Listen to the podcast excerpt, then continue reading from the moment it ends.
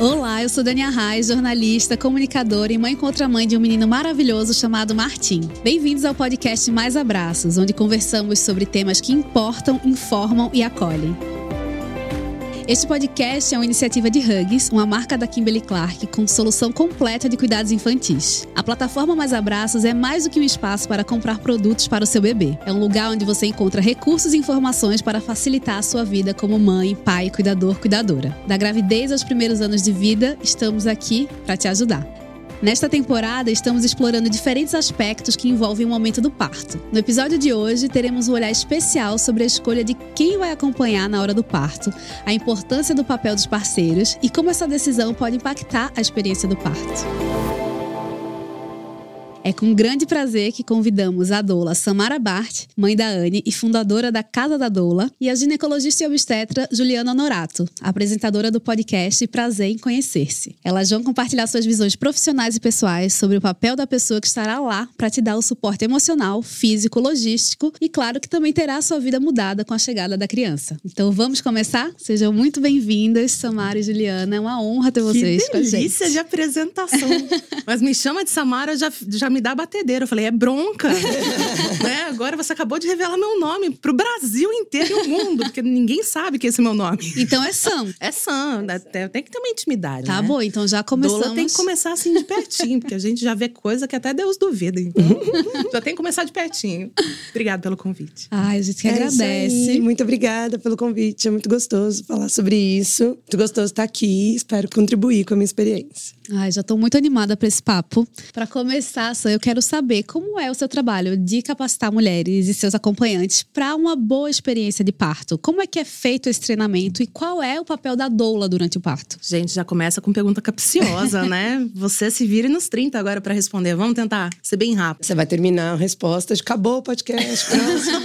Não, não, não. Eu tô treinada a falar em um minuto. Vamos ver se consigo. Vamos lá, gente. O papel da doula, basicamente, é oferecer suporte para a família, né? Para que possa viver a melhor experiência possível de parto. Não necessariamente um parto normal, porque a gente sabe que cesárea existe aí para acontecer quando é Necessário. necessário de fato. Então, o meu trabalho hoje consiste em facilitar o acesso à informação para os casais, para que a mulher entenda o seu próprio corpo dentro do processo de trabalho de parto, para que o acompanhante saiba ver isso, identificar as necessidades dessa mulher e facilitar essa experiência para ela. Durante sete anos, bem dizer, antes da pandemia, eu já não sei mais quanto tempo faz a pandemia, gente. Para mim, faz 10 anos que a gente viveu a pandemia. Eu atuava presencialmente, então acompanhava partos presenciais e fazia parte de pré-parto. Com a pandemia, eu comecei a focar mais no digital, porque as doulas passaram a ser impedidas, né, de entrar no hospital, era equipe mínima e tudo mais. Mas essas mulheres não podiam ficar desamparadas. Então, eu ajustei tudo que eu fazia dentro dos hospitais, dentro dos meus atendimentos, de um jeito fácil pra galera aprender em casa, treinar com o parceiro e os dois serem imbatíveis na hora do parto. Então, já alivia a dor durante a gravidez, a Ju não vai me deixar mentir, que a gente começa a sentir dor a partir do sexto mês, já se arrepende de ter perdido a virgindade. E depois, no parto, você usa o que já aprendeu na gravidez. Então, você já tá segura do seu corpo, você já tá segura que pode contar com seu parceiro, seu parceiro já tá seguro que pode te apertar, que não vai te quebrar. Enfim, essa construção que eu faço com quem tá disposto a aprender, com quem sabe que merece um parto bom. E tem mais gente disposta a aprender e a querer esse parto com protagonismo? Tem muita gente, tem muita gente. Eu, antes de estar tão presente na internet, eu não tinha consciência de quantas mulheres queriam essa experiência. Porque aqui no Brasil, nós somos majoritariamente cesaristas, né? É o segundo país que mais faz cesárea no mundo. Nosso ranking. Não tão. Nada, zero orgulho com isso. Mas, quando você entra nas redes, você vê muita gente. Muita gente. E a percepção que cada mulher tem de parto bom é exclusiva, né? Muito pessoal. Tem a ver com a história que ela vive, com a história que a família dela viveu. Mas ela quer passar por aquilo. Mas ela quer passar de uma forma boa pra ela. Então, essa noção de eu quero ser respeitada, eu mereço esse cuidado, tem vindo muito forte nos últimos anos e eu tô achando. É de arrepiar. Eu acho lindo. Lindo, lindo. Não só no Brasil, mas no mundo todo. E tem uma diferença entre doula e parteira. Você poderia explicar para quem ainda não conhece esses mundos? Ai, cada dia um, um infarto no miocárdio. a parteira. A parteira é responsável clínica pelo parto. Então, ela vai aferir pressão, ela vai fazer exame de toque, ela vai garantir que essa mulher e esse bebê estejam em condições clínicas para continuar no processo de parto normal. Já a doula, ela dá um suporte para que essa mulher consiga viver uma boa experiência de parto. Então, ela não vai fazer exame, mas ela vai olhar para o olho dessa mulher e vai falar: Eu tô aqui, você consegue. Eu sei que tá difícil, mas eu tô aqui com você. Ela vai olhar para o olho desse acompanhante vai dar um. Vai lá, sabe? Vai massagear, tá tudo bem. Ou vai ver a mulher vocalizando, vai fazer. Isso eu acho, eu sinto mais falta do acompanhamento presencial é disso, sabe? De ver a mulher parecendo uma leoa e assustada com aquele poder todo vindo, aquela força toda, toda vindo, e ela olha para você assim e você fala: legal, arrasa, sabe? É isso mesmo. E ela dá um sorriso gostoso de tipo, nossa, tô, tô no caminho certo, sabe? É, é mágico, é potente. Eu acho, posso interromper? Lógico, a eu próxima acho pergunta é que pra você. A doula, dentro assim, dentro da experiência que eu acompanho dos partos, eu consigo perceber essa diferença porque na equipe que eu trabalho tem uma, uma enfermeira e, e os partos geralmente são acompanhados por doulas também. Então a gente tem as duas figuras ali algumas vezes. Existe essa, porque às vezes surge essa dúvida do tipo, tá, mas a enfermeira, a parteira ou até a obstetra também não pode olhar para a cara da pessoa que está parindo e dizer, você tá no caminho certo? Pode. É, e eu tô falando assim, surge essa dúvida na cabeça das pessoas, né? Que tem essa dúvida da diferença. Mas são momentos diferentes. Então eu vejo, por exemplo, quando eu tô examinando a paciente, ou quando eu tô é, avaliando o coraçãozinho do- da, da bebê ou do bebê, bem no momento de uma dor, às vezes no momento de saber pra onde que a gente vai, qual que é o próximo passo, a paciente ou quem tá parindo olha pra mim, ou olha pra enfermeira. Na hora que tá sentindo dor e fala, eu preciso de ajuda, eu preciso que alguém pegue na minha mão, olha pra doula, sabe? E tem algumas outras preocupações. Às vezes eu tô preocupada com o batimento cardíaco, a enfermeira tá preocupada com o toque vaginal, a doula tá preocupada se já chegou a comida, se a temperatura do quarto tá como é que tá. E são Se essa preocupações. mulher tá tensa ou não. Exato. Que movimento vai ajudar ela naquele. Se o parceiro tá angustiado com o que tá acontecendo, com a, com a demora pro próximo exame ou pra falar, se a equipe deu alguma orientação, a gente tá preocupado em dar orientação. A doula tá preocupada se a família entendeu a orientação da forma que deveria ser entendida. Então eu acho que é uma preocupação além, Sim. né? Ter essa são, outra são figura. Complementares. Complementares, é isso. Eu não diria só diferentes. Eu diria que se complementam. Não, né? complementares 100%. E alívio da dor, né? Tipo, ai, eu falo isso toda hora. É. Mas é o básico, né? Alivia a dor. Então faz massagem, tem doula que trabalha com acupressão. que mais? Posições, As exercícios. posições, as posições e os exercícios vão depender da, da, da nossa troca, né? Uhum, uhum. Mas as doulas têm esse- essa competência também. Tem, tem. essa. ó, pelo menos assim, entra dentro de algum de alguma capacitação.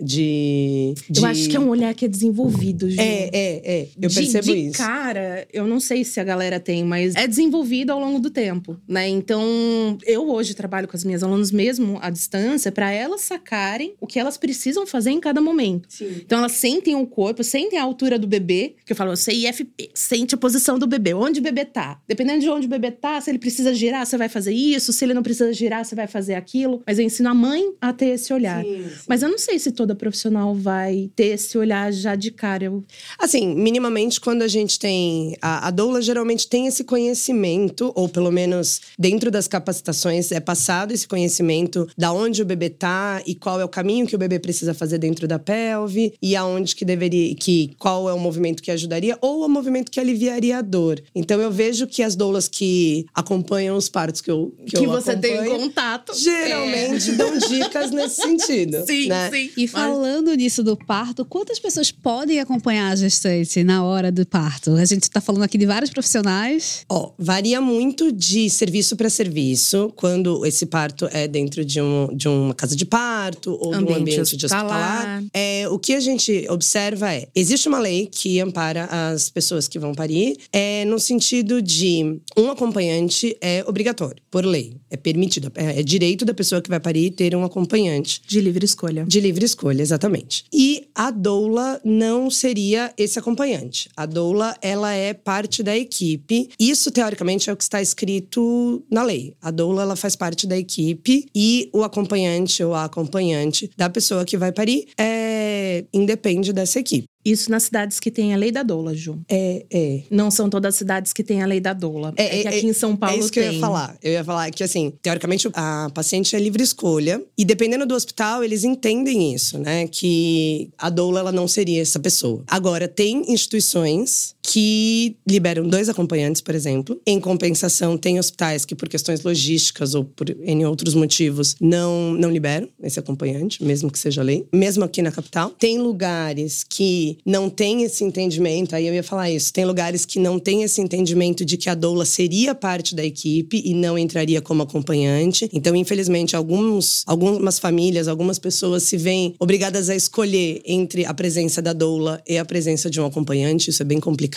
né? Isso acaba limitando a, a experiência. Mas, teoricamente, por lei, a doula seria uma figura de equipe e o acompanhante seria uma pessoa da preferência para acrescentar na experiência de parto. Alguém que vai estar envolvido e participar do nascimento daquela criança. E tem lugar que não aceita acompanhante nenhum ainda. Aqui no Brasil, a gente tem que conquistar esses espaços ainda. É, é isso. Tem cidade que ainda tá bem atrasada. E imagina, num momento desse, você não poder ter esse suporte, né? É absurdo. Imagina, são horas, né? O trabalho de parto são horas. A gente joga aí a média de um trabalho de parto de uma primigesta é de 13 horas. Pensa 13 horas você sentindo dor, né? Tendo contração, corpo mudando, saída de tampão, aquele tampãozão com sangue, a mulher já se assusta, não sei o quê. E ela tá sozinha. Porque o papel da equipe clínica não é ficar ali no lado, não é massagear, não é aliviar a dor, não é estar com ela o tempo todo. Esse papel é do acompanhante. É o acompanhante que é a base dessa mulher, pra ela se sentir bem segura. A equipe clínica vai dar o suporte. Sabe, se a gente fosse colocar, é, desenhar o parto como um alvo, o centro deveria ser a mulher, o primeiro ciclo em volta dela é o acompanhante, depois viria o papel da doula, se ela assim o quisesse, e a equipe clínica. E não deveria ser um privilégio de poucas, né? Deveria ser um direito de todas. Ah, Dani, pois é. Exatamente. E vocês têm observado uma participação em casais, homem e mulher? Vocês têm percebido que há um interesse maior desses pais de estarem por dentro do processo, de saberem mais como acontece o parto e como é que eles podem dar suporte? Ah, sim. E eles, pelo menos o que eu tenho acompanhado, eles estão arrasando. É muito engraçado, porque eles começam morrendo de medo, né? Nossa, começam morrendo de medo. E de repente, pelo menos os que eu oriento, daqui a pouco estão.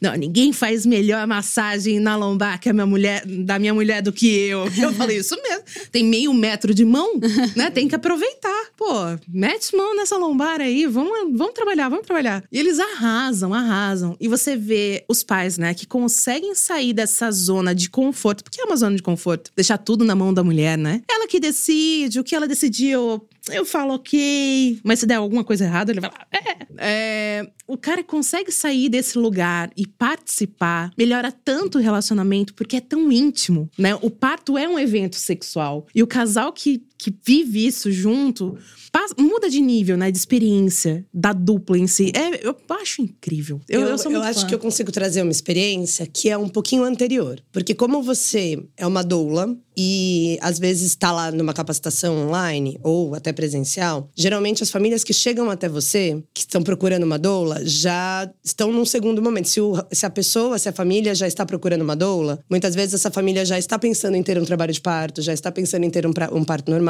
Por exemplo, quando a, a família chega lá no meu consultório, muitas vezes é uma família, por exemplo, quando é a primeira gravidez. Acabaram de descobrir um positivo. Às vezes estavam planejando ou não, mas independente da situação, assusta, né? Assusta a, num casal, homens, homem e mulher cis. Assusta e aquele homem assusta mais ainda e fica perdido. Algumas vezes vem essa, essa pergunta: eu tenho que ir na consulta também? Algumas vezes vem a pergunta: eu posso ir na consulta? E algumas vezes vem a pergunta: eu tenho que ir na consulta? São coisas diferentes. E tem o que nem pergunta. Tem né? o que nem pergunta e nem vai. Ele usa bomba ninja. Exato, A tem gente vê daqui um ano. Tem- já teve aqueles que falam assim: ah, eu acho que a primeira consulta é uma coisa mais íntima, é pra você entender essas, essas mudanças do corpo da gravidez, né, amor? Então você vai. Depois, mais quando chegar mais perto do nascimento, eu começo a acompanhar. Existe tudo isso. Então, eu acho que por isso que você já pega uma, talvez, uma população um pouco mais filtrada. E ali eu, eu percebo que tem ainda um pouco desse receio. E o movimento que eu mais vejo no consultório, particularmente, existem sim. E aí eu também tenho uma amostra filtrada, que é trabalho atualmente num consultório particular em São Paulo. Até em 2020, que eu trabalhava na UBS, fazia pré-natal em UBS na rede pública de São Paulo. Aí realmente era muito mais raro os, os pais nos casais héteros cis acompanharem a consulta de pré-natal. Mas no meu consultório, o que eu vejo é assim, quando eu pergunto, geralmente na segunda, terceira consulta, eu pergunto sobre. Vocês já estão pensando alguma coisa sobre parto? Já entraram nisso? Já olharam alguma coisa sobre isso? E a fala dos homens, ele é sempre assim: eu vou querer o parto que ela escolher. Aí eu pergunto para eles: e por que, que você quer? Ou muitas vezes essa conversa já aconteceu e eu falo, e eles falam: não, a gente quer parto normal. Ou às vezes a, a mulher fala, né, a gente quer parto normal. Aí eu pergunto para ele: e por que, que você quer parto normal pro seu filho? Aí fica aquela coisa assim. Aí ele fala: porque ela quer e o corpo é dela e ela que decide. E aí deve vir um, um grilo falante do lado que fala: agora eu acertei. Eu fui, eu fui feminista, foi ótimo, ela vai gostar de mim. Falou: o corpo é dela, ela decide. Aí eu falo: muito bem, mas você acha que vale a pena ficar essas 14 horas lá, 13 horas lá, sentindo dor para isso? Se ela achar que vale, vale. E por que que vale? Aí, silêncio. Aí o grilo não fala, o grilo só cri, cri, cri. Aí, silêncio. E aí, ao longo do pré-natal, eu, eu tento despertar né, a necessidade desse homem entender os benefícios disso, para entender o porquê que a gente quer. Eu acho muito que essa coisa do propósito é importante. Eu brinco que é que nem assim, se a gente convidar todo mundo para correr uma maratona amanhã, ninguém corre. Mas aquela pessoa que gosta de correr, que quer terminar, ela coloca um propósito na cabeça dela e ela corre. E a, o gostoso da corrida não é o durante. Eu não sei quem já quem está ouvindo que já fez corrida vai concordar comigo. O durante não é gostoso. O gostoso é chegar. Às vezes quando você tá lá no meio da corrida, você fala: "Meu Deus do céu, o que que eu vim fazer aqui? Faz quatro horas que eu tô aqui, tá doendo, não sei o quê. Só que no final você chega e você fala, uau, fiz. Então, despertar esse propósito, despertar esse porquê é muito legal. E aí, por isso, a importância desse homem também entender esses benefícios, entender esse porquê. E aí eu ilustro com algumas experiências de parto que são o seguinte: uma coisa é esse homem lá no meio do parto, a gente já tá lá na décima hora de trabalho de parto. E a mulher, ela começa a ficar preocupada com o tempo que tá demorando. Ela começa a ficar preocupada é, com a equipe. Ela começa a ficar, gente, mas vocês estão aqui, vocês não querem comer alguma coisa? Incrivelmente, essa mulher que está sentindo dor, que tá não sei o quê, que tá preocupada, ela se preocupa com a gente. Se eu a comi, gente não para, né? Nem na hora, hora dessas a gente não É. para os checklists. Ela se preocupa com o próprio marido, do tipo, dorme um pouquinho, deixa, eu tô bem. Isso existe, isso acontece. E às vezes, quando dá- chega um momento que ela tá cansada, ela percebe assim, ela fala assim, gente, eu acho que eu, eu não vou aguentar. E uma coisa, e isso acontece muito, é o marido assim, pegar na mão dela, com a melhor das intenções, achando que tá acertando e, e querendo acertar. E ele fala assim: Mas amor, continua mais um pouquinho, a gente tá aqui porque você quis assim, tá tudo bem. E por mais que a intenção foi boa, aquilo ali, cai- naquele momento de vulnerabilidade, aquilo cai nela no sentido de, gente, eu tô atrapalhando a vida de todo mundo e eu ainda quis isso, né? Tá todo mundo por causa desse capricho meu que é querer isso. E é diferente dessa pessoa chegar e falar assim: você não tem noção do quanto eu tô agradecido pelo sacrifício que você tá fazendo pelo nosso filho. E isso, porque ele entende que se a gente perguntasse pra uma mulher: Oi, você quer ficar 14 horas sentindo dor? Só por isso ela não ia querer também. Ela tá ali porque ela sabe um porquê, ela sabe que existe um benefício, ela sabe que existe um motivo para aquilo. E se esse homem também não tiver envolvido, sabendo que existe um motivo para aquilo, de fato ele tá ali só porque ela quer. E isso vai sobrecarregar ela também. E depois, se isso, se isso virar uma cesárea, vai ter alguém que vai perguntar: nossa, mas ficou tantas horas e no fim virou cesárea, não é mais fácil pra cesárea direto? E se esse homem não tiver com a resposta na ponta da língua de que cada uma dessas horas valeu a pena porque boa parte dos benefícios estão nas contrações e não estão no parto em si, essa mulher vai ficar sobrecarregada nesse sentido, vai cair sobre o capricho dela também. Então eu, eu tento despertar isso ao longo do trabalho do pré-natal e eu acho que essa é a maior importância desse homem estar envolvido nesse Nossa, Ju, processo. você é muito boazinha. Eu tô aqui te ouvindo, eu falo, mas que- às vezes isso não é uma mulher, é uma santa. Porque a galera Mas chega eu pra tenho homem que eu dou, eu dou minhas alfinetadas também, tá? Não, mas não é que eu dou alfinetada, não. Mas a mulherada chega, tipo, Sam, eu quero parto normal. Eu falo, tudo bem. Quem vai ser seu acompanhante? Ah, não, eu quero ir sozinho. Eu falei, você vai, entrou, vai sair. Com acompanhante mais fácil. Ah, então eu quero meu marido. Falei, beleza, ele tá disposto a te ajudar? O que, que você espera dele? Então, eu já tenho uma postura diferente, tanto com a mulher quanto com o cara. Sabe, não tem essa, tipo, ai, tô fazendo sacrifício pra. Ah, Jesus, já se sacrificou por Mas todos é nós. quando eles- Ninguém mais vai se sacrificar. Mas aqui. é porque quando eles te procuram, eles já estão com outra consciência. Não tão não, menina. Não tão. Eu que eu vou, eu vou jogando. Falei, olha, você não precisa sofrer. Você não tá aqui para fazer sacrifício nenhum. Vamos pensar no seu parto para ser bom para você. O que que esse cara tem que fazer para ser bom para você no dia do seu parto? Pra não pra atrapalhar, ser inclusive. feliz. Não, para ser bom. Dani, eu vivi um parto orgásmico dentro do SUS e ainda brigando com o médico, sabe? Parto ser bom depende da gente. E não só, tipo, ai, de, de, de tudo que fazem com a gente, mas de como a gente quer encarar esse processo. Do que você banca encarar esse processo, de quem você coloca ali no lado para estar tá com você. Se a pessoa não vai estar tá lá para te ajudar, não tem que estar tá lá. Essa pergunta ia ser mais pra frente, mas por favor, Desculpa. conte desse parto, que a gente quer saber. É que eu fico louca. Tipo, gente, mas não teve. Todo mundo fala, nossa, conta, foi uma coisa incrível. Teve luz baixa, teve música, teve massagem, não teve nada. Teve eu vivendo o meu momento. E como é que você chegou nesse momento? Conta um pouco da sua história, dessa gestação e como você se preparou, mesmo que intuitivamente, para ter essa força, para ter um parto que te faz empoderar, não empoderar, ter, ter um parto que fez a sua trajetória de vida mudar para que você consiga auxiliar outras mulheres a viverem isso também. Cara, eu me permiti ser fraca. Foi isso. Eu sempre fui uma mulher que foi briguenta, que foi, sabe, estava lá na frente, vou revolucionar o mundo, vou mudar tudo. Daí, de repente, estou grávida. Eu falei, ok, eu quero um pato de cócoras. Porque eu sonhei quando tinha 15 anos. Que eu tava numa roda de mulheres, e daí eu chegava no meio dessa roda, e o bebê nascia de mim, e era uma sensação deliciosa, e era uma menina. 15 anos, era virgem ainda, bons tempos. Ok, passado isso, engravidei 27 anos, estava aqui em São Paulo, um emprego super legal. Falei, não, quero ser mãe. Eu fui atrás do meu pato de cócoras. Só que na época os médicos eram muito gentis, né? Porque você chegava e falava, eu quero um pato de cócoras. Ele falava, faço cesárea. Mas cócoras, não, não, cesárea. Eu falei, ok, não achei médico. Consegui achar uma doula lá em Sorocaba. Então saía de São Paulo, ia para Sorocaba para participar das rodas dessa doula, para ter informação e conseguir ir construindo aos poucos meu pato. Então já sabia que eu queria de cócoras, eu já sabia que ia ser bom. Ah, você sabia por quê? Porque eu enfiei na minha cabeça. É isso. Foi informação de onde? Tirada do, do, do meu nariz. A gente não precisa ter um grande motivo para viver um parto. Você precisa ter um motivo que vale a pena para você. E precisa fazer só sentido para você também. Se não fizer pro outro, não faz diferença nenhuma. Problema do outro. Questão é, fui, encontrei uma parteira que era da minha cidade, uma enfermeira obstetriz, e que trabalhava num hospital que era mais referência em parto normal. Porque o da minha cidade era muito ruim. Lá eu não queria. Então, já que eu vou ter, eu vou ter no menos pior. Fui no SUS, numa cidade próxima. Ah, e a estrada tava duplicando. Que emoção. 4 centímetros de dilatação. Fase latente gostosa, sabe? Daquela que já sube bigodinho. E a gente no carro esperando duas horas para andar alguns quilômetros. Que loucura. Mas daí a gente entendeu e foi tudo certo. E no final, o trabalho de pato, eu falo para as minhas seguidoras. Gente, se você me segue e, e vê que fazer exercício ajuda no parto, ajuda mesmo, tá?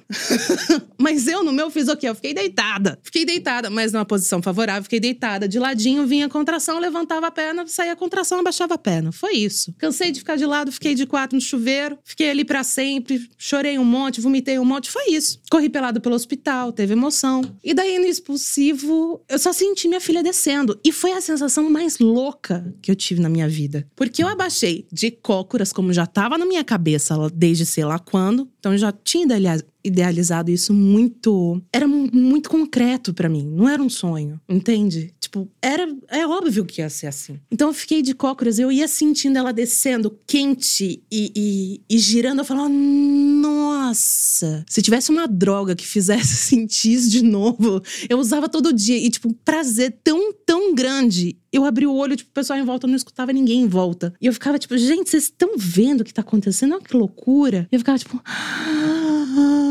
E daí ela nasceu, todo mundo, nossa, nasceu, que bonito, não sei o quê. Nasceu no pré-parto, no banheiro do hospital, em silêncio, não gritei, não nada. E foi uma experiência maravilhosa. Não foi perfeita, não foi romântica, né? Como a gente gosta de imaginar, né? Muita gente que tá grávida não me deixa mentir. O pessoal chegar, quero ter parto normal, desde que seja rápido, desde que não doa muito, não quero vomitar, não quero fazer cocô, não quero não sei o quê. Cara, eu só me entreguei. E vamos falar, né, da real. Todas as mulheres aqui na mesa, o orgasmo vem quando? Vem da entrega, sabe? Você vai querer gozar, sentar, relaxar, você não vai. Você vai fingir muito bem, parabéns. Globo tá perdendo uma atriz. Mas é isso, tem que ter entrega. E é tanto ocitocina no seu corpo, é tanto, sabe, é uma enxurrada tão grande de hormônios. Quando eu vejo parto violento, a única coisa que eu penso é: olha a oportunidade de ser feliz que foi tirada dessa mulher. Enquanto escolher quem vai estar ao seu lado na hora do parto pode ser uma tarefa complicada, decidir a fralda certa para o seu bebê é algo bem menos misterioso. As fraldas Natural Care de Hugs têm tecnologia respirável, sendo formuladas de maneira a minimizar o possível surgimento de alergias. Elas são como o parceiro perfeito, confiáveis, suaves e cuidadosas com a pele sensível do seu recém-nascido. Além de entender quem vai estar com você, outra grande questão é saber quando acontecerá o parto e quando você terá enfim seu bebê nos braços. Para ajudar a ter uma ideia e de quebra driblar um pouco a ansiedade dos futuros papais e mamães, nós temos na nossa plataforma maisabraços.com.br uma calculadora gestacional que diz em que fase da gestação você está e quando será a sua data provável de parto. Basta adicionar algumas informações sobre seu ciclo menstrual e pronto, ela faz toda a conta para você. Eu acho que tem uma coisa que tem um preparo de informação, né? Você se munir de informação, mas tem esse preparo emocional também. Como é que vocês auxiliam essas mulheres, essas famílias que vão passar por um parto a mesclar essas duas coisas? Porque não basta você saber tudo, né? O beabá de como acontece um parto. Tem esse lugar da entrega também. Como é que vocês trabalham com as pessoas que vocês atendem para fazer essa junção? Eu começo pela informação, porque é isso, né? Existe essa coisa, eu acho que quando a pessoa já entende essa questão do parto normal, facilita por uma questão questão de você já estar entendendo que você quer passar por isso e aí o como passar por isso. Sim que você que tem que, que vai ser uma experiência boa, etc. Como você estava falando, isso facilita. Mas tem um pedaço antes que é se eu quero passar por isso ou não, né? Por isso que eu falei da, da, da parte filtrada, da população hum. filtrada. Eu recebo as pessoas que Deus me livre parto normal porque dói.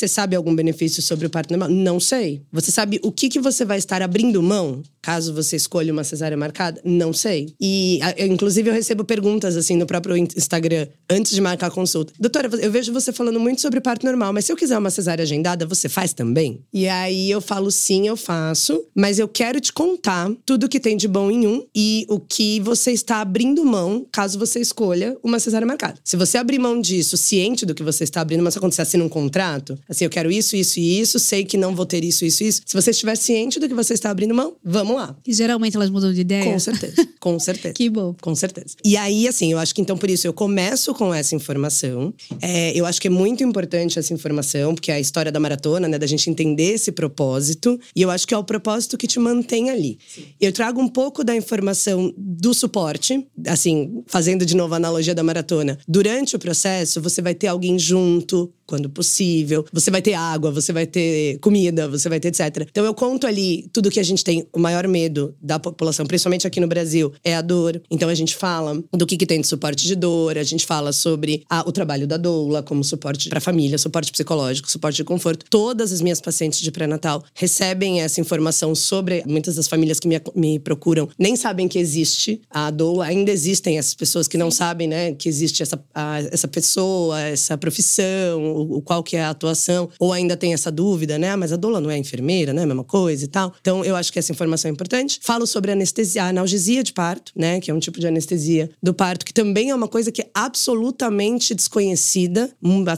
é, olha, dá para dizer, esse é um dado meu, do meu consultório, mas dá para dizer que quase 80% das famílias que vêm no meu consultório no começo do pré-natal não tem nem ideia que existe um tipo de analgesia, de anestesia, digamos assim, que você faz no parto normal, que não limita o movimento das pernas, mas que consegue diminuir a dor do trabalho de parto. Uhum. É, esses dias eu postei um story de uma paciente minha que estava com 9 centímetros dançando forró com o marido. Ela estava sentada na bola e aí começou a tocar a música, que era a música do, do casal. Ela, ai, nossa música, e levantaram, começaram a dançar forró. Aí vinha a contração, ela respirava um pouquinho Daqui a pouco voltava, dançava forró. E as pessoas ficaram, meu Deus, como que ela tá com 9 centímetros dançando? E então, essa informação é importante. E eu acho que dentro desse processo psicológico, além da gente ter a equipe toda junta, então envolver uma doula, a enfermeira que trabalha comigo é uma enfermeira que, te, que trabalhou como doula durante, durante 12 anos, então ela tem essa capacitação também, ela tem essa preocupação de apoio psicológico também. As pacientes que fazem o pré-natal comigo têm uma consulta com ela, tem esse apoio dela também. Mas eu acho que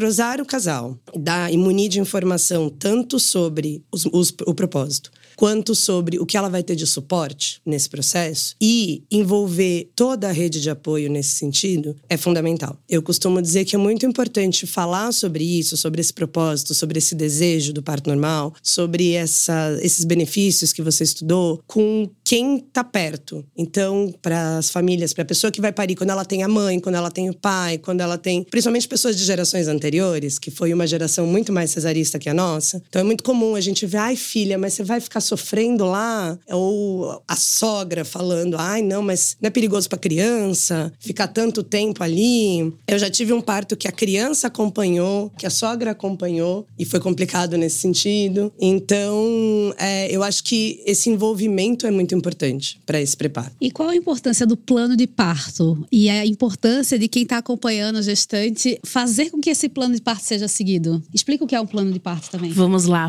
Plano de parto se trata de um documento de registro dos desejos da mulher. Então a gente vê muita informação sobre plano de parto como se fosse uma garantia para que ela não sofra violência obstétrica, mas na verdade é um registro do que ela aceita ou não que aconteça durante o parto. Então é importante primeiro ser feito uma para você conseguir notificar a equipe que vai te atender do que você aceita ou não. Eu recomendo sempre minhas alunas, né? Para que façam um plano de parto baseado nas leis vigentes na sua cidade, no seu país. Porque, como eu atendo gente do Brasil e fora, e tudo que né, deveria estar num bom plano de partos tem embasamento nas, nas recomendações da OMS, vale para o mundo inteiro. Então, se movimentar durante o trabalho de parto não é uma coisa que, uma modinha daqui, né? Toda mulher de todo mundo deveria ter acesso. Acesso à água, alimentação, poder recusar exame de toque. Tem, tem tempo, né, Ju? Não precisa fazer toque de hora em hora. Enfim, são detalhes importantes. Mas mais do que essa parte informativa, o plano de parto muitas vezes acaba sendo um guia para a mulher pesquisar o que acontece durante o trabalho de parto. Porque o que, que eu percebo? Você perguntou pra gente, ah, o que, que vocês fazem para que a mulher esteja tranquila na hora de, do trabalho de parto, né? Que emocionalmente ela dê conta. Cara, ela tem que saber o que ela espera, ela tem que saber o que ela banca. E ela só vai saber se ela pesquisar sobre. Só que o medo faz com que a gente recue, que a gente não tenha contato com as coisas. Então, o plano de parto acaba sendo pitadinhas de informação, bem direcionada, bem beabá, para falar sim ou não. Eu, Sam, recomendo sempre o plano de parto. É desenvolvido por uma ONG chamada Artemis, junto à Defensoria Pública do Estado de São Paulo porque ela é toda assim, sim ou não, e baseada em leis. Então, você quer exame de toque, sim ou não? Quer soro contínuo, sim ou não? Monitoramento fetal contínuo, sim ou não? Pontual. O casal que pega aquilo, ele pode ver linha a linha. O que, que é o um monitoramento fetal? Por que, que eu não vou querer contínuo? Ah, não, não quero. Ah, eu vou ficar lá amarradinha na cama o tempo todo. Ah, mas se eu fizer isso, eu não me mexo. Então ajuda a ter um mínimo de, de base. Agora, Dani, tem aquele casal, aquela mulher abençoada, que fala: não, dá aqui o seu que você fez, eu vou copiar e vou levar. Adianta, não adianta. Porque para ela não faz sentido que tá aqui naquele documento. Tem que ser personalizado, ela tem que entender o que ela tá fazendo ali. É mais um convite para a pessoa se munir de informação e, e se preparar, né, para algo que é um evento de grande magnitude. É, é como você ir num restaurante super caro, pegar um menu e falar, me dá o número 5, sem saber o que você tá pedindo. Eu gosto de trazer o plano de parto nas consultas. Inclusive, é muito comum a gente ver pacientes que têm uma equipe de parto particular falar: não, não, mas eu tenho minha equipe, então eu não preciso do plano de parto. E eu geralmente indico para as pacientes que, independente disso, tenha. Porque eu convido a fazer o plano de parto no meio do pré-natal, para todo mundo, é como um checklist. Não só para se munir de informação ela com ela mesma, mas eu acho que o plano de parto é uma excelente oportunidade de ser um disparador para conversar com o obstetra, no sentido de tirar dúvidas com o obstetra e Pontuais. é, no sentido de tirar dúvidas e entender tudo que pode pegar de surpresa. Então, tá lá escrito no caso a cesárea seja necessária. Isso vale como uma pergunta: quando que a cesárea é necessária pro obstetra ou pra obstetra? E aí, ali vai ter uma discussão para aquela aquela obstetra vai indicar a cesárea quando? E eu vejo muito na minha experiência, tanto de plantão em hospitais da rede pública, em hospitais da rede particular, quanto com a minha equipe. Quando a paciente já entende ou quando a família já entende, a pessoa que vai parir, mais ou menos que tipo de situação pode levar a uma urgência, pode levar a uma cesárea, pode levar a uma mudança de planos, aquilo não frustra ou aquilo não pega de surpresa porque a gente já estava planejado. A gente já sabia que o pneu podia furar na viagem. Então, eu percebo, quando eu uso o plano de parto no meu pré-natal, eu percebo que é uma oportunidade muito gostosa da gente colocar todas as cartas na mesa e ver, ó, se acontecer isso, a gente vai por esse caminho, se acontecer isso, a gente vai por esse caminho. Então, é uma oportunidade muito bacana de tirar dúvidas. O que eu falo bastante pra elas é que o óbvio precisa ser, Ser dito, é isso. Na gravidez, o óbvio precisa ser dito. Tanto com o parceiro, tanto com a família, tanto com o seu médico. Ah, mas eu tô pagando meu médico. Ele vai fazer tudo por mim. Vai fazer o melhor que ele tem pra dar. Não o que você espera dele. Então, deixe claro o que você espera. E eu acho que tem. é, a gestação é um evento tão grandioso e você precisa de tanto preparo, né? É o preparo do corpo, é um enxoval, é como fica o trabalho e tudo mais, que às vezes. Ai, cansa não, Dani. cansa, né, Meu menina? Deus, só de ouvir falar, eu falei, gente, pra que tudo isso? Não, tem que pensar em um monte de coisa. Aí eu acho que o parto é algo que dá medo na maioria das mulheres, né? Na maioria das Sim. famílias. Então é quase como assim: vamos, mas talvez não precisa saber de tudo. Sendo que quanto mais eu ouço vocês, quanto mais eu ouço todos os profissionais que já passaram nesse podcast, eu penso: caramba, beleza que o parto vai durar um dia, né? Um- Uhum. Ou então, às vezes, o trabalho de parto dura uns três e tudo mais. Mas assim, precisa de um preparo muito maior. Às vezes eu acho que a gente se preocupa, a gente pode se preocupar muito com coisas que depois são facilmente resolvíveis. Essa coisa do enxoval é uma, uma piração, né? Porque, tipo, ah, eu não sei quantos bores, a mamadeira, você nem sabe se vai precisar. E Sim. tudo tá ao alcance de um clique, porque a gente vive no capitalismo. Mas a gente não pega esse. Eu acho que a gente trava no medo e a gente vai delegando um momento tão importante sem se empoderar realmente. Você né? sabe, Dani, vou tentar falar isso de uma forma muito rápida, mas é que eu acho que é muito importante. Eu acho que daqui a algum tempo isso vai ser vai acontecer de uma forma mais leve, porque em muitos países do mundo, quando você chega e conta que você teve parto, a primeira pergunta que te fazem não é foi normal ou cesárea. Isso é uma coisa particularmente do Brasil e de alguns poucos lugares. As pessoas partem do pressuposto que a criança nasceu de parto normal. E a segunda coisa é, se você conta que foi cesárea, as pessoas te perguntam: "Nossa, mas por quê?" Ninguém É, parte é porque a taxa de, de parto normal é 85%, Então, né? ninguém Deveria parte. ser.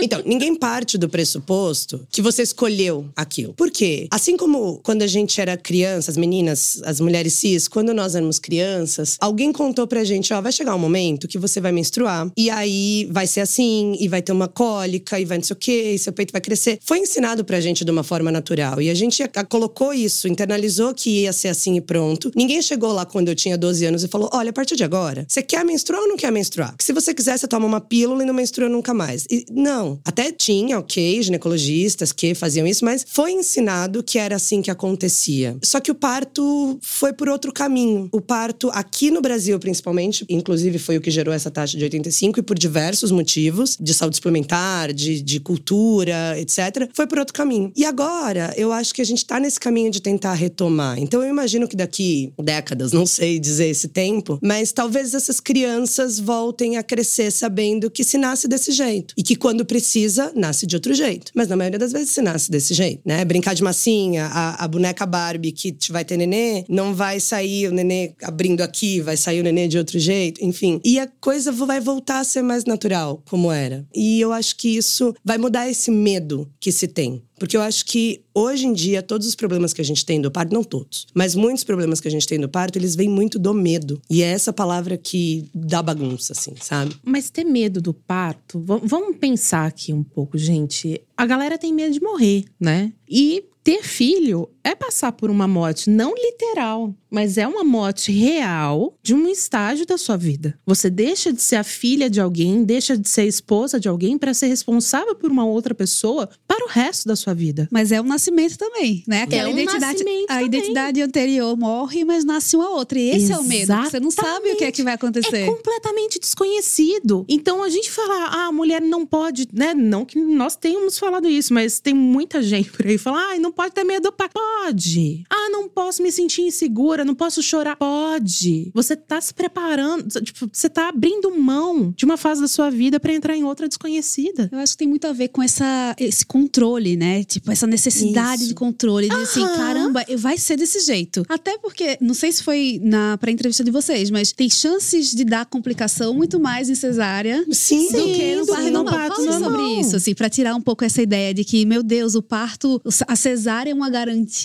Na verdade, é assim, a cesárea é uma garantia quando ela é necessária. A cesárea, eu costumo falar isso na- nas minhas consultas. A cesárea ela tem dois benefícios que são o seguinte: um, a criança sai por cima e dois, ela sai imediatamente. Então, quando eu preciso que a criança saia imediatamente, que é quando eu tenho uma situação na qual essa placenta não está oferecendo oxigênio e eu preciso oferecer oxigênio imediatamente, tive um descolamento de placenta, tive uma insuficiência placentária, vi no monitoramento do coraçãozinho que está faltando oxigênio para essa criança, ainda bem que a cesárea existe, porque é um jeito de eu abrir, tirar e dar oxigênio para essa criança aqui fora. Você é avalia isso. risco, né, Ju? A gente avalia risco. O risco de fazer Quando- uma cesárea é menor do que de continuar no parto normal. A gente tem critérios para isso, mas quando a criança deu sinais de que ela não está conseguindo sair por baixo, seja por uma, um tamanho, uma desproporção da do tamanho da cabeça com o tamanho do quadril, ou seja por uma mu- mudança de encaixe ali de posição, ainda bem que a cesárea existe, porque osso com osso a gente não consegue eh, vencer essa barreira. Então, resolvemos esse problema com a cesárea. Agora, se eu não preciso de uma situação imediata, de uma retirada imediata, se eu não preciso de uma situação na qual precise sair por cima, eu não preciso da cesárea. E o que ela tem de riscos? A cesárea, como qualquer outra cirurgia, a cesárea ela é uma cirurgia, como qualquer outra. E nesse sentido, ela tem mais sangramento. A estimativa de sangramento de uma cesárea é o dobro da estimativa de sangramento de um parto normal. Ela tem mais risco de infecção, porque são mais cortes. Ela tem mais dor pós-operatória, porque são mais cortes. A gente tem mais risco de complicação, porque eu mexo em outros órgãos, eu pego outras coisas, então eu tenho mais risco de complicação. Aí, algumas instituições não mudam muito, mas a gente pode ter mais dias de internação com uma cesárea. Não é que obrigatoriamente vai ter, mas eu o posso precisar de mais dias de internação para recuperação por conta da cesárea. Então, mesmo que ela seja intraparto, mesmo que eu passe por um trabalho de parto, eu posso ter essas E complicações. tem pro bebê também, né, Ju? Só uma coisa antes, se por acaso essa cesárea for marcada, sem passar por um trabalho de parto, além de eu ter essas complicações, eu privo algumas, alguns benefícios do trabalho de parto. Então eu deixo de ter alguns benefícios para o bebê das contrações e eu deixo de ter o estímulo da ocitocina, que ajuda no- na recuperação do útero, ajuda na descida do leite. Então, tudo isso a gente tem. E quando eu tava falando do medo, eu falei muito do medo do procedimento. Porque mesmo que exista todo esse medo da maternidade, incrivelmente aqui no Brasil a gente não tem tanto medo da cesárea quanto a gente tem medo do processo do parto, né? O que eu vejo no consultório na primeira consulta de pré-natal, quando eu puxo, quando eu falo a palavra parto lá na consulta, para as pacientes aquelas que nem sabem que existe doula, que existe sala de parto normal, que existe banheira, que elas estão cruas, bem no comecinho, existe assim, ah, eu vou ser mãe, tem todo esse processo sobre a maternidade, que é um outro processo, mas em relação ao parto, existe esse medo do tipo, Deus me livre, dói. Eu acho muito engraçado que é uma coisa de, de personalidade. Tem muitas que falam assim, não, eu não sou essas que topam, que querem ficar lá muito tempo na dor. Não, Ju, eu quero ir, tirar e pronto, acabou. As hippies, né? Entre aspas. Exato, natureba, etc. eh, Colocaram o parto nesse lugar, né? E então existe esse medo, existe toda. A, a maternidade é realmente um, um outro estágio, né? Mas eu percebo que existe um medo particular do parto normal, que é isso que eu falei que eu acho que daqui a alguns anos talvez a gente mude, porque quando a gente tá adolescendo, a gente também sai de uma fase para ir para outra e existem vários medos, mas a gente não tem tanto medo da menstruação quanto a gente tem medo mas do não, mas que entendeu? comparação injusta. Quando a gente é criança, não pode fazer nada. Você é adolescente, você pode transar, você pode dirigir, você pode viajar. Mas quando se você é livra criança, dos você pais. não sabe disso. Claro que sabe. Pergunta pra minha filha. Quantos Sabe, anos o ela tem? sonho dela é se livrar de mim. Agora ela tá com 11, mas ela fala desde os 9 que ela vai pegar a malinha dela e vai viajar pelo mundo. Ser adolescente é maravilhoso. Agora você vai falar que você vai ser mãe, vai ter privação de sono, não vai conseguir emprego, pode perder o seu, etc. É outro nível de medo. É muito doido. Ju do céu. Olha, segura esse foninho. É demais da conta.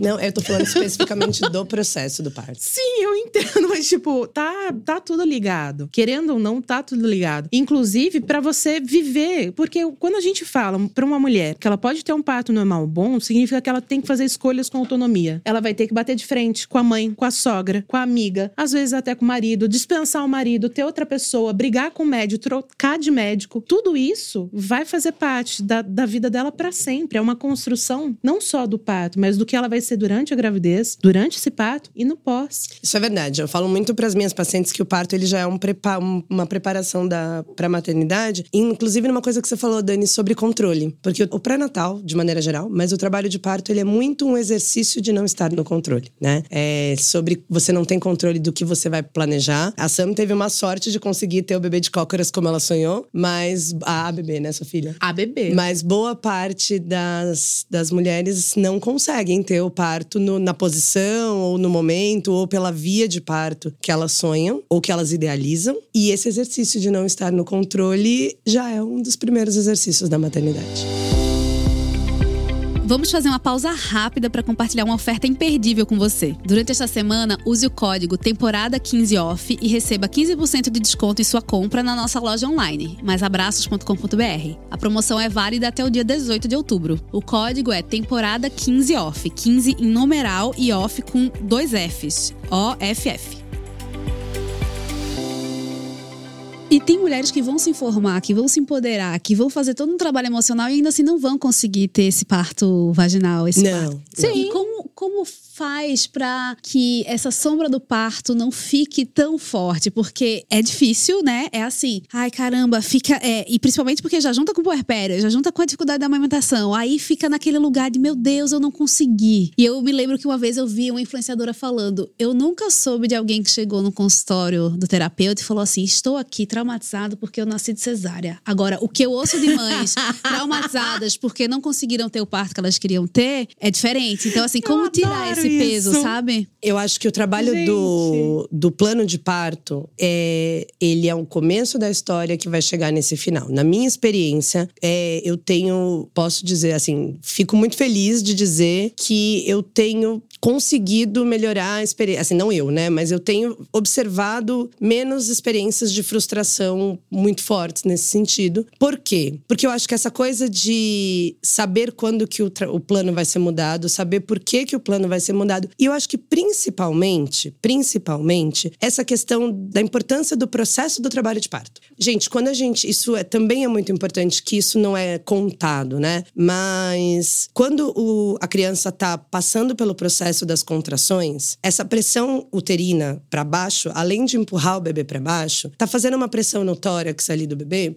e isso ajuda a soltar os líquidos do bebê. Então isso vai preparando essa criança para respirar aqui fora. Igual quando a gente vê filme de pessoas afogadas, que a gente vai preparando o tórax para soltar os líquidos. Tá, mas isso essa natureza... experiência do, do bebê. Vamos, vamos pensar na mãe. Aí. chegar lá. É, isso vai soltando os líquidos do bebê e isso prepara o bebê. E isso, mesmo a mulher que ficou três horas em trabalho de parto e foi para cesárea, tem estudos que mostram que a chance de, do, da criança precisar de ajuda para respirar é menor se essa criança passou por um trabalho de parto do que se essa criança foi direto para uma cesárea. A descida do leite, ela é facilitada quando essa pessoa passou por um trabalho de parto. Neurologicamente, existem estímulos. Só o fato desse stick puxa ali do empurra empurra para baixo, a cabecinha rodando para encaixar na pelve, tudo isso faz com que a criança desenvolva neurologicamente alertas, faz com que a, os reflexos nasçam um pouco mais, é, em outras palavras para facilitar, que a criança nasça mais espertinha. Isso faz com que mais facilmente os reflexos, principalmente o reflexo de sucção da amamentação, aconteça nas primeiras horas. Então, olha que sacada legal da natureza. A criança nasce mais preparada para mamar e por conta da ocitocina o leite já está no jeito. E isso acontece durante o trabalho de parto. Isso nada tem a ver com o parto vaginal. Se a pessoa ficou um período em trabalho de parto e acabou indo para cesárea por algum motivo, esse benefício foi aproveitado. A questão da respiração foi aproveitada para aquela pessoa, para a mulher que está passando pelo processo, além dela ter vivido vivendo esse processo que ela quis, que ela idealizou, além dela ter tido esses hormônios todos, que tem uma série de benefícios para ela, que senão eu vou fazer todo um episódio de podcast aqui se eu for entrar até nessa parte sexual e tudo mais, é, isso é muito importante. Para essa mulher também, a gente tem durante o trabalho de parto todos esses hormônios e essas substâncias que são liberadas, muitas delas são anti-inflamatórias. Então a recuperação do pós-operatório de uma cesárea que passou por um trabalho de parto é diferente da recuperação de uma cesárea que foi agendada. Então, esse entendimento de que o trabalho de parto por si só, aquela coisa do tipo, ah, mas você ficou tantas horas lá com dor à toa, não, não foi à toa, né? Esse entendimento, quando ele é explicado e orientado antes daquilo acontecer, cada hora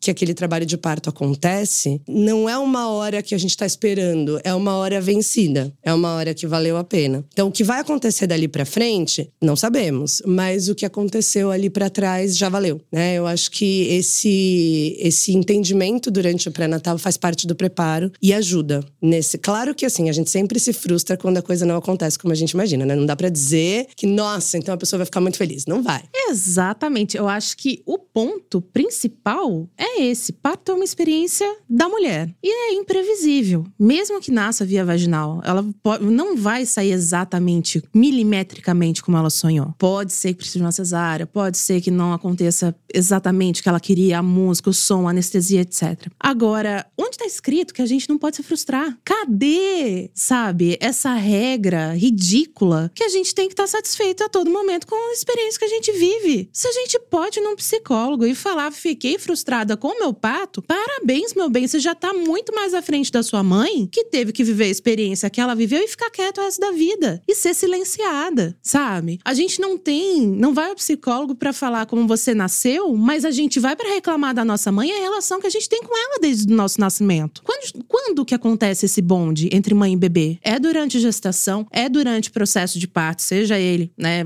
vaginal ou cesárea, é durante o processo de amamentação. Vai influenciar em todo o primeiro setênio dessa criança. E você vai falar para mim: "Ah, não, não vou na terapia para reclamar da sua mãe".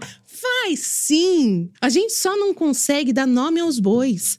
As mulheres precisam hoje conseguir se permitir ser, enfiar, mandar enfiar essas regras, sabe? De que a gente não pode reclamar, não pode validar as nossas experiências longe da gente. Pode ter uma cesárea muito ruim, pode ter um parto normal muito ruim, você tem todo o direito de reclamar. Você vai reclamar, você vai digerir isso, vai alinhar e depois vai viver sua vida. Isso é ser um adulto saudável. Adultos saudáveis lidam com frustrações. Somos isso. A gente não quer mães felizes? Não queremos uma, filhos felizes e saudáveis? Eles precisam ter mães saudáveis, que sabem se frustrar, sabem se acolher e seguir em frente. Que sabem abraçar um pouco da própria natureza, né? Eu acho Exatamente. que sair desse esse lugar de caramba, eu sei tudo que vai acontecer e dizer assim, não, eu tenho que me abrir para sentir tudo isso que eu essa experiência tá me trazendo. Viver. Sim, sem tanto julgamento, sem tanta cobrança, sem tanta doença. Eu acho doentio, sabe? Esse essa busca por perfeição e de ter que justificar cada passo que você dê. Você é mãe, você vai seguir as coisas conforme tá no seu coração, sim. Conforme o seu senso de segurança, sim. E você tem que honrar isso, honrar a sua essência. Porque no final do dia, quando você colocar a cabecinha no travesseiro, a única pessoa que vai estar lá para você é você mesma. Então tem que se abraçar todos os dias. Não saiu como eu queria. Tudo bem. Você fez o seu melhor. Você está fazendo o seu melhor todos os dias. Continue. Sabe, acolhe isso comemora isso.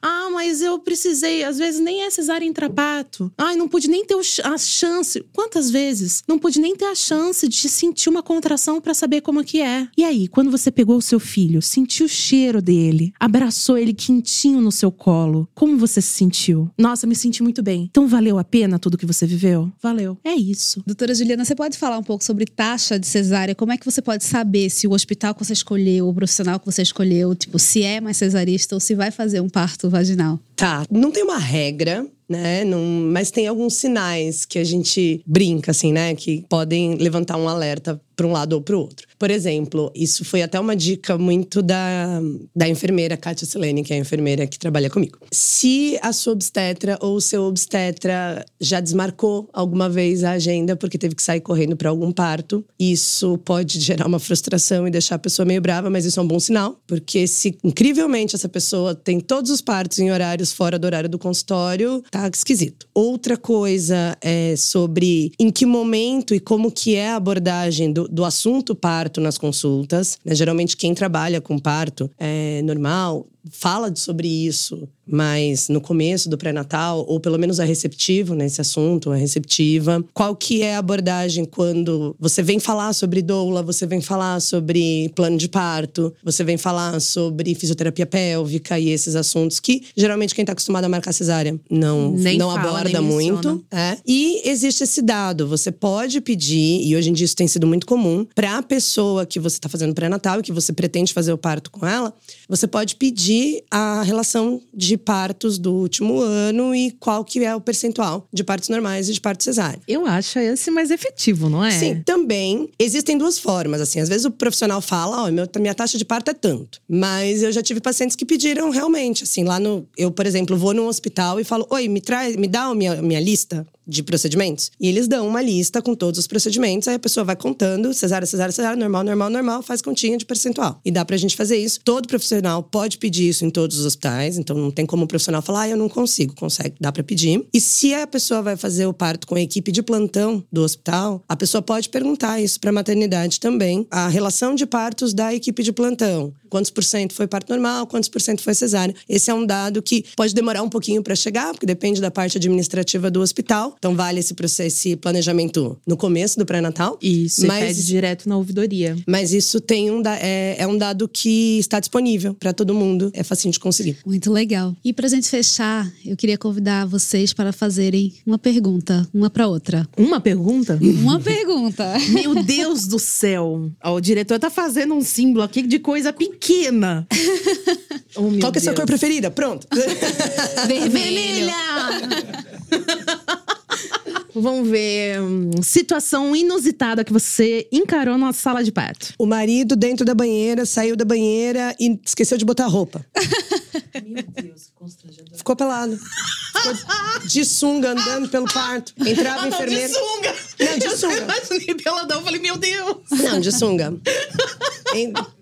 Geralmente, quando entra na banheira junto, eles colocam a roupa privativa do hospital, os scrubs lá. Mas ele resolveu tirar, levou um calçãozinho, ficou de calçãozinho. Ah, dá lá pra cá. Ele tava à vontade. Okay, então... Entrava a enfermeira, a enfermeira olhava pra minha cara assim, com o olho arregalado. Meu Deus, o que, que é isso? Eu olhava pra cara dela com uma cara ah, de mas tipo, a galera, paciência. Né, de, já, já viu gente Porque a paciente roupa. tava, queria se cobrir um pouquinho e ele peladão lá, andando pra lá e pra cá. É, eu apoio. Eu sou, eu sou, do time que anda pelado no É, não, não, não julguei, mas foi inusitado. sim, sim.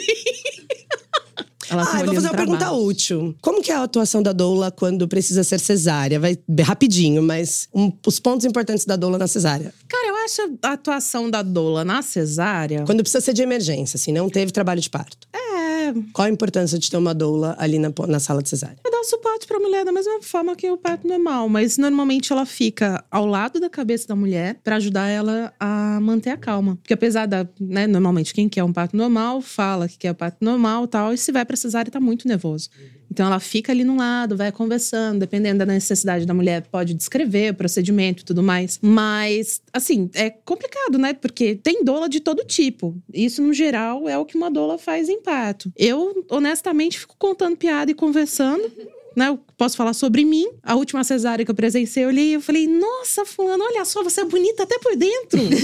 olha que abdômen lindo! Parabéns! Foi legal, mas no geral eu não acompanho a cesárea, então é isso. Nossa, eu lembro no parto do Martin tem, tem as fotos, assim, e aí tem muitos tipos de foto, porque é isso, começou de um jeito e foi, acabou na cesárea. E aí tem uma hora que tem uma foto da, da nossa doula, a Mari, tipo, quando, quando a gente soube que ia pra cesárea, e eu, eu senti meu. Sabe Sabe quando sinto que o sangue saiu, uhum. assim? Tem uma foto, ela pegando no meu ombro, assim, a gente se olhando, assim, tipo, é forte. E eu lembro que também a fotógrafa que tava, a Bia, uma hora que eu tava lá muito nervosa, ela ficava assim, fazendo uma massagem em mim, assim, nas minhas costas. Ela era fotógrafa, mas assim, ela já acompanhava um monte de parto. É muito comum é as mãe, fotógrafas e, tipo, entrarem na equipe. Eu me senti muito acolhida pelas duas, assim, foi importante. E eu, a mãe não gestante. Então, assim, se para mim foi importante, imagina para a mãe gestante. Mas é todo o ambiente, né? Quem tá em volta, quem tá presente no ambiente de pato, tem que estar tá ali pelo casal. E a gente tá aqui tentando terminar e não consegue. A gente tá pedindo mais um episódio, mas agora a gente vai ter que acabar. Eu queria agradecer demais pela participação de vocês. Foi incrível. Muito, muito obrigada. Visões muito acolhedoras e complementares. Queria pedir pra vocês deixarem os arrobas e um tchau. Arroba Sandoula em todas as redes possíveis: TikTok, Instagram, YouTube. É, vai ser um prazer encontrar vocês lá. O meu é arroba DRA de doutor, ponto Juliana Vieira Honorado. Muito obrigada e até a próxima. Até, beijo, beijo obrigadão. Por hoje é isso. Mais uma vez, muito obrigada por estarem conosco nesse episódio. Se você gostou desse episódio, se identificou, se ficou com alguma dúvida, deixa sua avaliação e esse comentário na plataforma em que você está ouvindo. E lembra, cada história, cada feedback nos ajudam a crescer e a levar esse projeto ainda mais longe, alcançando e informando mais e mais pessoas. Até a próxima!